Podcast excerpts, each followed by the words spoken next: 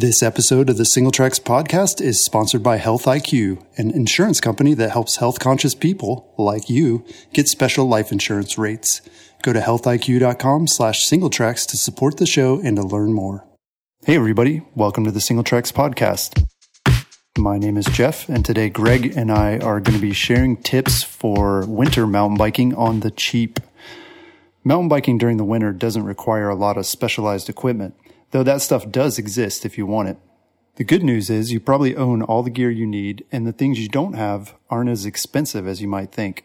We're going to give a bunch of different recommendations for all kinds of products and apparel that you can use in this podcast, but just note that some of these might apply to you and where you live. Others might be overkill or underkill, so just use common sense for that, because we're trying to talk to riders that span the entire hemisphere, entire globe, really. So whether you're doing winter in Georgia or winter in Alaska, hopefully we'll have a few tips that you can pull on from this podcast. Right on. So let's start off with clothing, and starting with the shoes, actually. So a lot of mountain bike shoes are designed to be really well ventilated. So they'll have like mesh panels and things like that that help in the summertime to keep your feet cool. And they also help, if you get water in them, like through creek crossings, they drain out really well. But in the winter, that becomes sort of a disadvantage because you're letting cold air into the shoes, and you'll realize really quickly that they don't work very well in the wintertime. So one of the things I've seen people do is they just put duct tape over the mesh panels on their shoes for winter riding. It's a really good temporary thing to do. You just slap the duct tape on there, and then once temperatures start to rise again, you can take them off and just peel the duct tape right off. You have any other tips for keeping your shoes warm in the winter, Greg? Yeah, one thing that's pretty easy to do is to just double up on socks, or wear thicker socks if you can fit them in your shoes. A lot of riding shoes have quite a bit extra room, and get more sock in there. That's going to keep your feet warmer. Another thing you can do with your existing shoes is to put plastic bags in there to help keep out the cold and the wet. I actually saw one video recently where somebody recommended 2 pairs of socks and putting a plastic bag between each pair of socks to keep it in place. And I was like, boom, genius. Another one that I saw that I hadn't thought of before, and I was like, all right, that's ingenious, is to put aluminum foil in your shoes below the insoles to reflect the feet back up at your feet.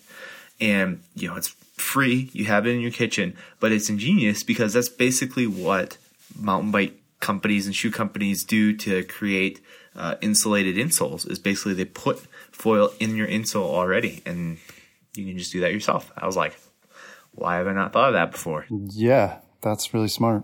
There's a few things you can do without buying any special shoes, which is nice. Yeah, and with the foil trick, note that there are 2 sides to foil. I don't know if everybody knows this, but there's a shiny side and a dull side. So you want the shiny side pointing toward your foot, because that's the side that's actually going to reflect the heat better. So another thing you can do too, a lot of people will already have, maybe your cycling shoes are more sort of all season shoes, or, maybe they're just summer shoes, but you own a pair of hiking boots or insulated shoes, or heck, even rain boots or duck boots or something like that, that works well in cold and wet conditions. Consider swapping out your pedals, put flat pedals on your bike for the winter time, and then just roll with whatever the warmest shoes are that you own. And you can actually get a lot of riding out of that without having to buy special shoes. The other thing, if you do have plenty of money to blow and you're looking for a warm solution, there are obviously shoe covers for your shoes that you can buy. These are usually made out of neoprene, and they do a good job of keeping your feet warm and dry for the most part. When you're talking about pedals, let's just jump in on the pedals a little bit. One way to help keep your feet warmer is to use plastic flat pedals versus metal pedals, or versus clipless pedals. So I've talked to a lot of folks that use plastic flat pedals on purpose because it doesn't transmit as much cold temperature to their feet. And they claim that having an SPD cleat connected to the pedal and then going into the sole of the shoe is basically like a heat sink and pulls heat away from your feet. I haven't seen any science to back that up, but it seems plausible. So going with the plastic flat pedals over the metal ones or over the SPDs, another great way to save some warmth. Yeah. And even if you're not like a regular flat pedal rider and you don't already own, you know, some sweet flat pedals and sweet flat shoes to go with it, you know, you can find these at Walmart. They got $10 plastic pedals there. You know, if you're just going to be using it for a month or two out of the season, that's definitely a cheap way to go. And you're not going to feel bad if you bash your pedals against some, you know, rocks or trees or whatever that are hidden underneath the snow. So good tip all around. What about repurposing some of your other gear? A lot of people already own stuff for ski season or, you know, other outdoor winter activities. So how would you go about that, Greg? When we start talking about like layers, your upper body, your legs, all these things, like look at the stuff you already own and see what can be really useful on the bike. A good tip is if you like live in the mountains and you already do a lot of alpine touring, which could be backcountry skiing, split boarding, something like that. AT jackets and pants are generally designed to breathe really well and feature a much slimmer cut than standard ski gear, like a standard downhill ski or snowboard jacket's going to be really bulky, but alpine touring gear, not so much. So if you have that stuff, that's a great place to start to put together a really cold weather fat biking kit. Another thing to do is you can use your base layers from pretty much any sport for fat biking and winter biking. I use the same base layers pretty much across all my sports, so you can easily save some money there. Yeah, and don't think that you need, you know, special biking pants if you don't already own that, especially if you're only going to be, you know, doing a few rides during the winter season. Plenty of people wear their jeans or their, you know, work pants, their Dickies out on the trail. And, you know, aside from maybe feeling a little embarrassed, you shouldn't. They actually work pretty well in most cases. The only thing you're going to want to remember is that you need to secure the pant cuffs on the pants so that they're not getting sucked into your chain. And one way you can do that pretty easily, you know, other than just kind of rolling them up, is you can get like a Velcro strap from REI sells them. You can get them a lot of places, just a general purpose Velcro strap. And you can use that to cinch up the cuffs on your pants and ride away and be warm at the same time. One key tip, though, when it comes to layering, especially in the cold weather, is that cotton kills. And we say cotton kills because cotton absorbs moisture and it doesn't wick it away. It doesn't dry very well, and it doesn't have any insulating properties once it's wet, whereas other things like polyester will still retain some insulation properties even while wet. So, you know, while you could do jeans, it's not super recommended to wear something that's just cotton. So, bear that in mind, and it becomes a bigger issue the further you go from the trailhead and, you know, the more intense you get into it. If you're just going for like a 2-mile loop in the park, not such a big deal. Yeah, and definitely makes a difference. Yeah, never go out, you know, if it's wet conditions, snow or rain or anything else like that, if you're wearing cotton. That's a great tip. Okay, moving on to the upper body. We've talked about this on many episodes, and I think we've touched on it here, but layering is key. You know, one of the things that I've learned over the years is that you don't actually need as much clothing as you might think once you're on the bike. You know, a lot of times you'll be sitting in your house and anticipating going out in the cold, and you keep putting on like more and more stuff. And really, if you're doing it right, you should walk out the door and feel a little bit chilly, because once you get going, you're going to feel a lot warmer. And one of the ways to, you know, sort of deal with this is to dress in layers. So make sure you have layers that you can take off easily if you get too hot, and then vice versa. If you get cold, you want to be able to pile those layers back on. Yeah, I generally use a base layer and some sort of windproof shell when I'm out fat biking in Colorado. And usually that's plenty of warmth. And sometimes if it's really cold, I'll add a down puffy, but that can usually get really hot quickly. Again, like Jeff said, you don't need a whole heck of a lot. One thing that you can do to save some cash is if you carry a rain jacket in the summer for riding, which you probably should, you can use that as your windbreaker or your outer shell in the middle of the winter. Maybe you add one more base layer for a little bit of warmth, but usually a rain jacket does a great job of cutting the wind, and I use that pretty frequently. One tip I'd throw in for the upper body is to pack an extra layer for the descent. So if you're just cruising around on a mostly flat rolling ground, might not be such a big deal. But if you're, say, climbing up a mountain pass and then turning around and come back down, you're going to be really warm while going up that pass, and then you're going to be really cold really quickly when you turn around to coast back down. So make sure you're prepared for that, basically. It's a pretty rapid change of temperatures.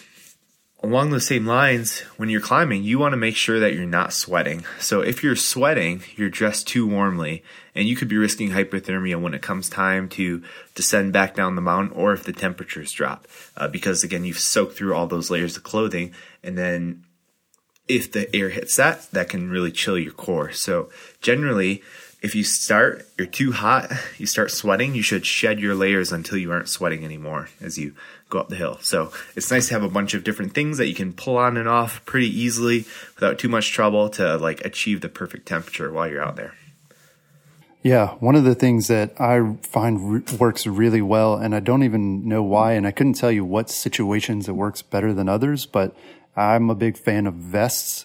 Using those as a part of my layering. So sometimes, I want my core warm, but, my arms are sweating, and vice versa. So, in the flip side, sometimes you're going to want some protection on your arms because they're colder than the rest of your body. So, what you can do is you could actually take a sweatshirt or something and cut the sleeves off. So you've got a nice sort of vest style layer. And then, if you're really creative, you could use those sleeves that you just cut off as arm warmers from time to time. So throw those in your pack and whip them out whenever you need them. All right. What about gloves? Extremities seem to be a real problem for a lot of people. A lot of people try winter biking and they decide it's just not for them either because they got cold feet or cold hands. At least that's been my experience. What are some tips for keeping your hands warm while mountain biking in the winter? Again, if you're into skiing, if you have like a really thick ski mitten, that's not going to be great. But if you do have like a lighter weight, slimmer cut ski glove, lots of times these are used for spring skiing, or like a race glove generally has a much tighter cut. You can easily use that on a bicycle. So that's a cheap way to go if you already own a similar glove. But the trick is you have to have a glove that's not so big that you still can't work the controls on your bicycle. So finding the perfect glove can be a little difficult, but once you do, it's great. One thing I saw some folks doing was using a rubber or latex glove, one that you might use to like keep grease off of your hands in the shop, under your normal gloves as a base layer to keep your hands dry, which I've never done before. And I was like, why not? So yeah, that seems smart. It definitely would cut down on the wind as well. But yeah, I could see it. I could also see it getting kind of sweaty. Yeah, I mean, I think the ideal situation, so we're talking about tips to save money, but like Jeff said, generally when you hear about people not enjoying winter riding, it's their extremities that are the issue, their feet or their hands. So I would say if you're going to spend some money to get something sort of nice for winter riding, those are the two places you'd really want to do it. My fat biking took a massive turn for the better when I finally got some like fat bike specific boots, and I didn't realize how cold and how wet my feet had gotten on every ride. And I got some real fat bike boots. I was like, oh my goodness, this is so much more fun now. So, saving money is great, but those are, I think, the two places I'd spend some. And getting a nice glove that works well and keep your hands warm, also probably worth the money. Yeah. What I've done, on particularly cold days is just doubled up my gloves. I've got a ton of summer gloves, and I don't need a dedicated pair of winter gloves because it's just, I'm not that cold during the winter. But on the few times that I do, I'll double up the gloves if they fit.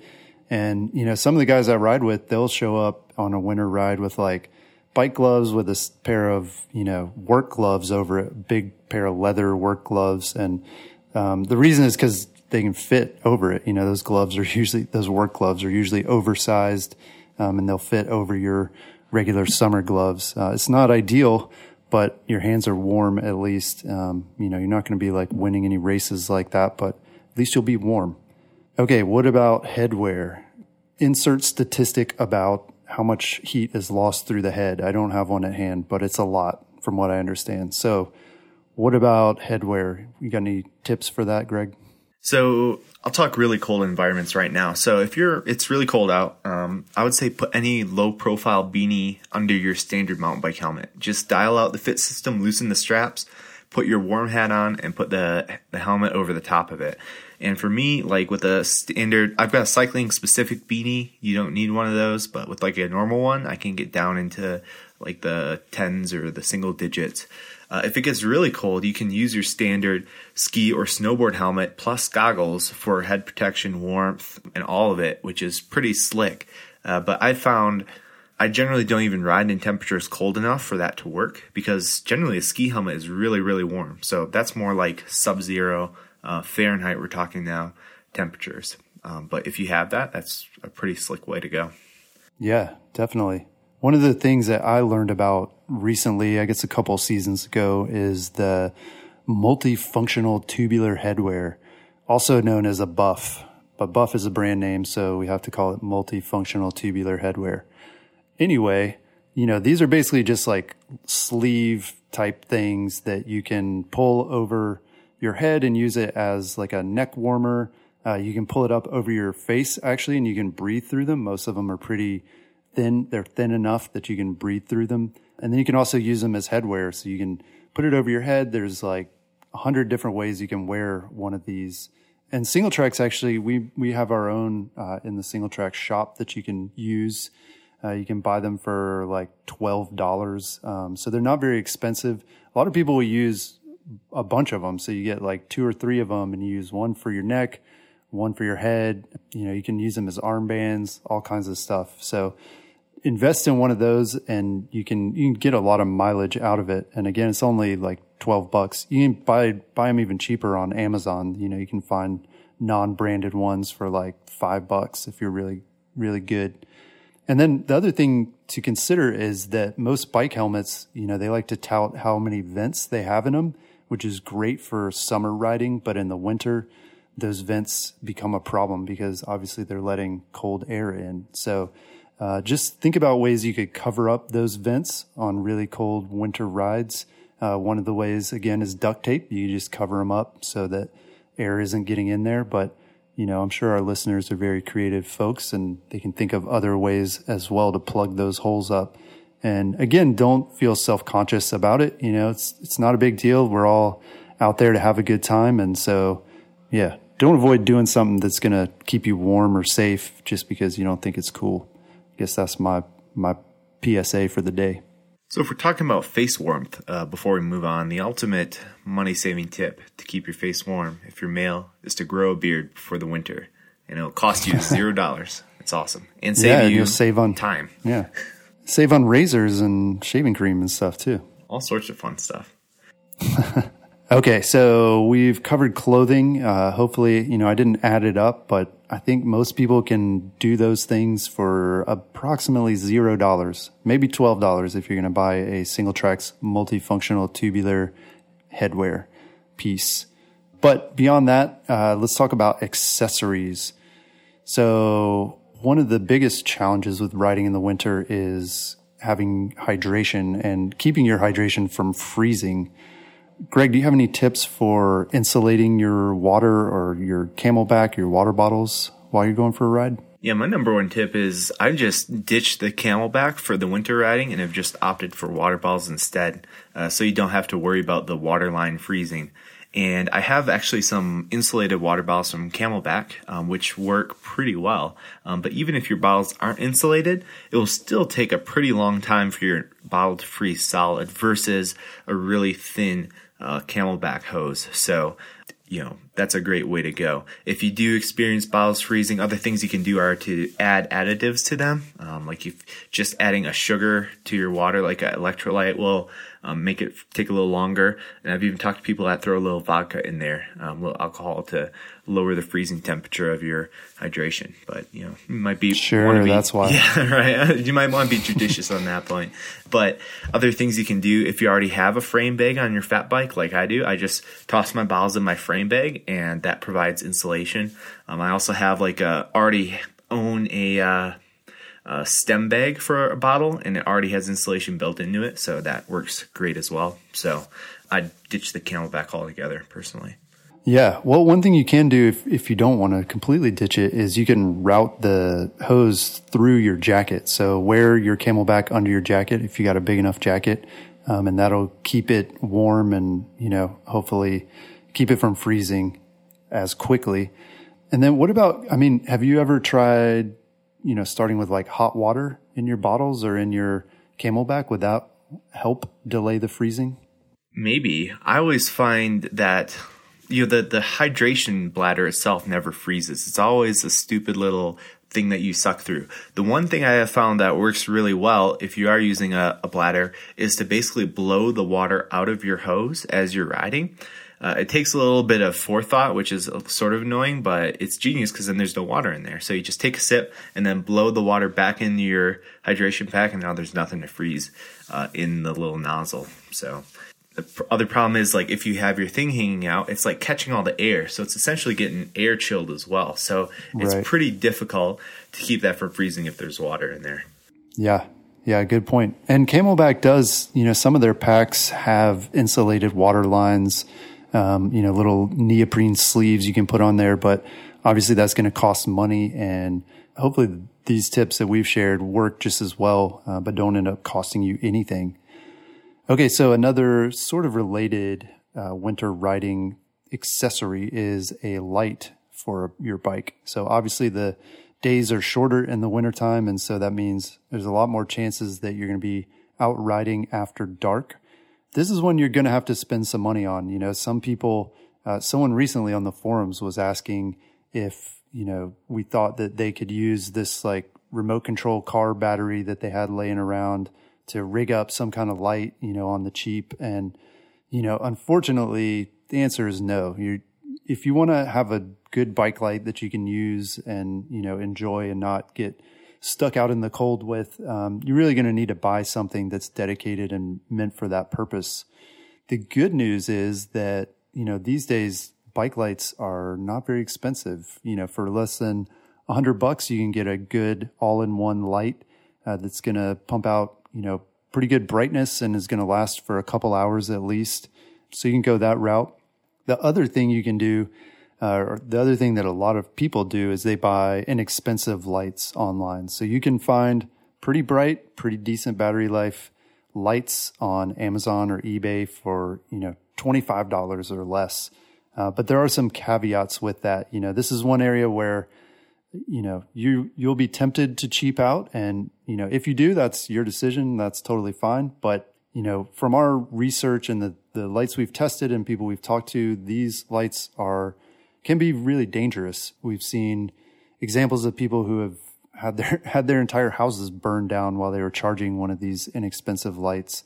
And then we've seen from the ones we've tested, you know, significant corrosion that happens with these lights. And again, you're never sure what you're going to get. Some people will use these lights and will have no problems, while others, you know, will have serious safety issues. So definitely consider that. You know, don't just jump on a cheap light if you see it online, because you might not get exactly what you think you're paying for. Okay, after the break, we're going to talk about modifying your mountain bike for winter riding. But first, a word from our sponsor. Did you know that cycling reduces the risk of heart disease by 18% while also lowering blood pressure and improving sleep? I did not know that. But did you know that male cyclists live between 3 and 5 years longer than males who don't ride bikes? I did not know that. That's fascinating. It's true. Look it up. I will, as soon as we finish here. So why are we talking about this, Jeff? Well, it turns out there's a new life insurance agency called Health IQ that offers savings to active mountain bikers just like us. It's sort of like those car insurance companies that offer better rates to safe drivers. That's right. Most life insurance agencies are only going to look at things like your BMI and family history without taking into account your healthy lifestyle. But Health IQ does. This allows them to offer exclusive life insurance rates to people leading active lives. So, Jeff, how do you find out if you qualify for a special rate through Health IQ? Well, the first thing is to visit healthiq.com/Singletracks, enter a little bit of basic information, and request a free quote. The Health IQ team will then get in touch with you and lead you through the entire process, from submitting an application to choosing a policy. That's right. If you're listening to the Singletracks podcast, chances are you're already leading a pretty healthy lifestyle. So why not save a few bucks that you can put towards that new bike or your next mountain bike vacation? Exactly. Again, go to healthiq.com/Singletracks to find out if you qualify for a special rate on your next life insurance policy. All right. So moving on to the bike. A lot of people think that they need a special bike just to go out riding in the snow or in really cold temperatures and the ice.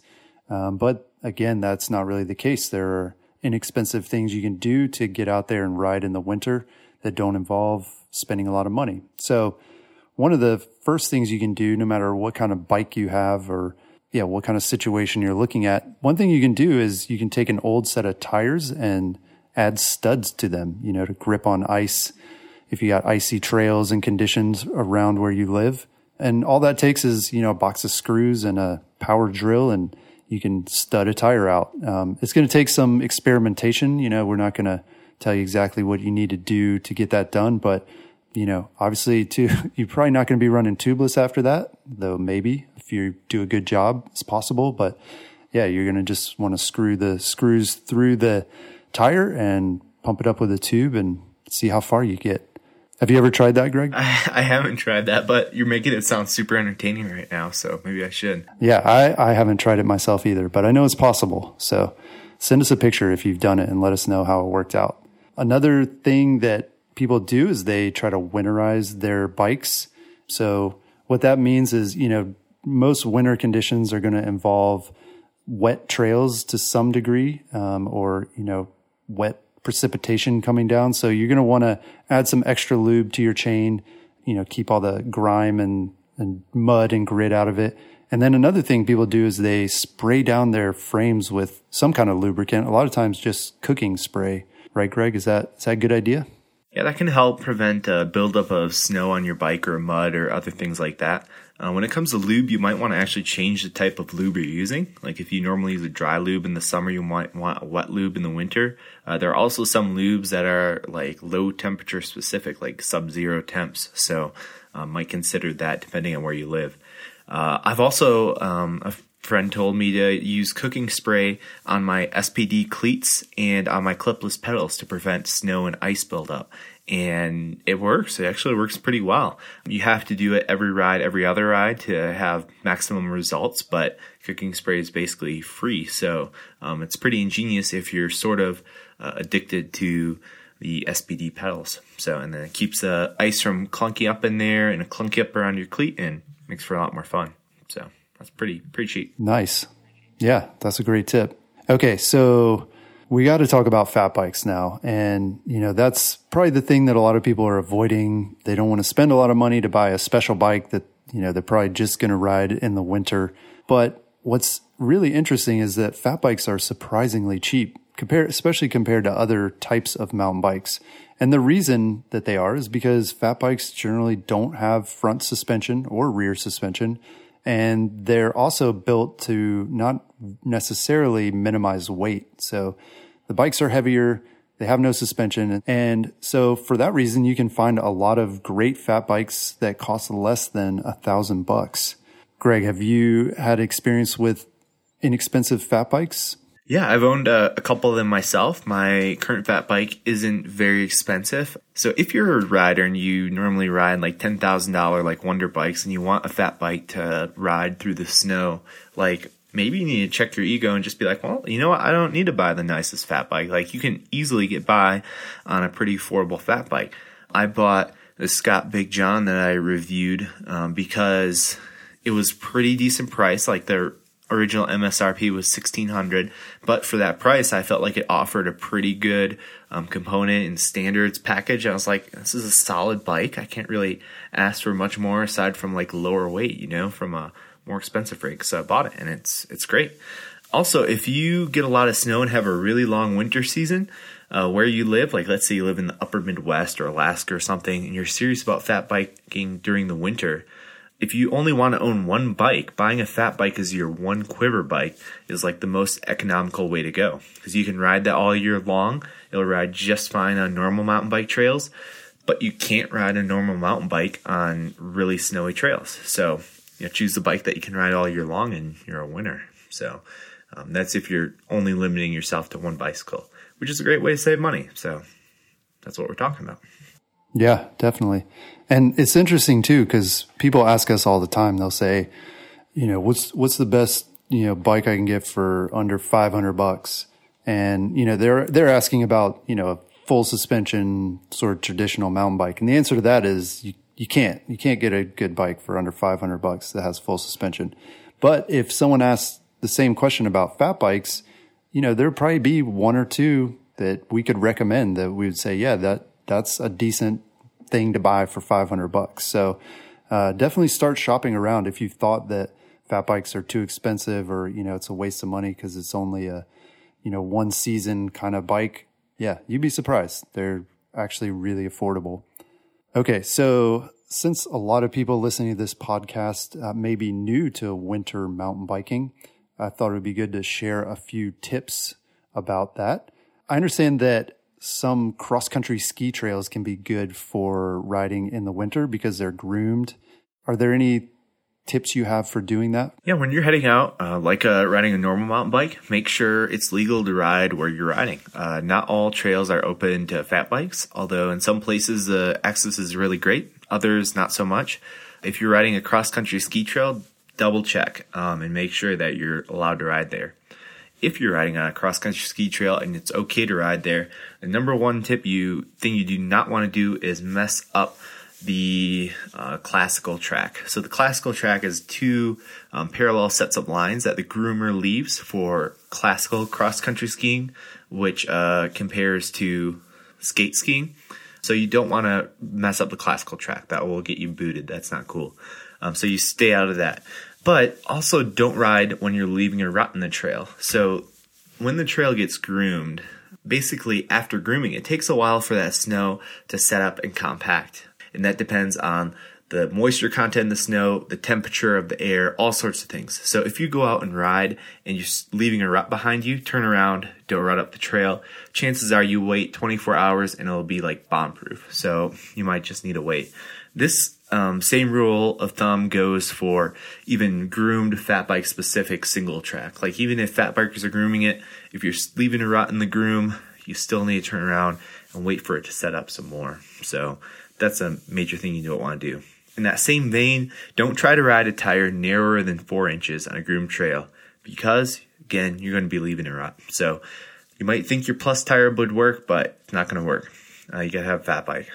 Yeah, and in a lot of cases when we're talking cross-country ski trails, you know, a lot of those are, because they're groomed and, you know, people are paying to maintain them and stuff, a lot of them are only open to certain people or certain, you know, members. They're often on private property. So again, you need to check and make sure that it's okay to ride your bike there. The other thing to know about is freeze thaw.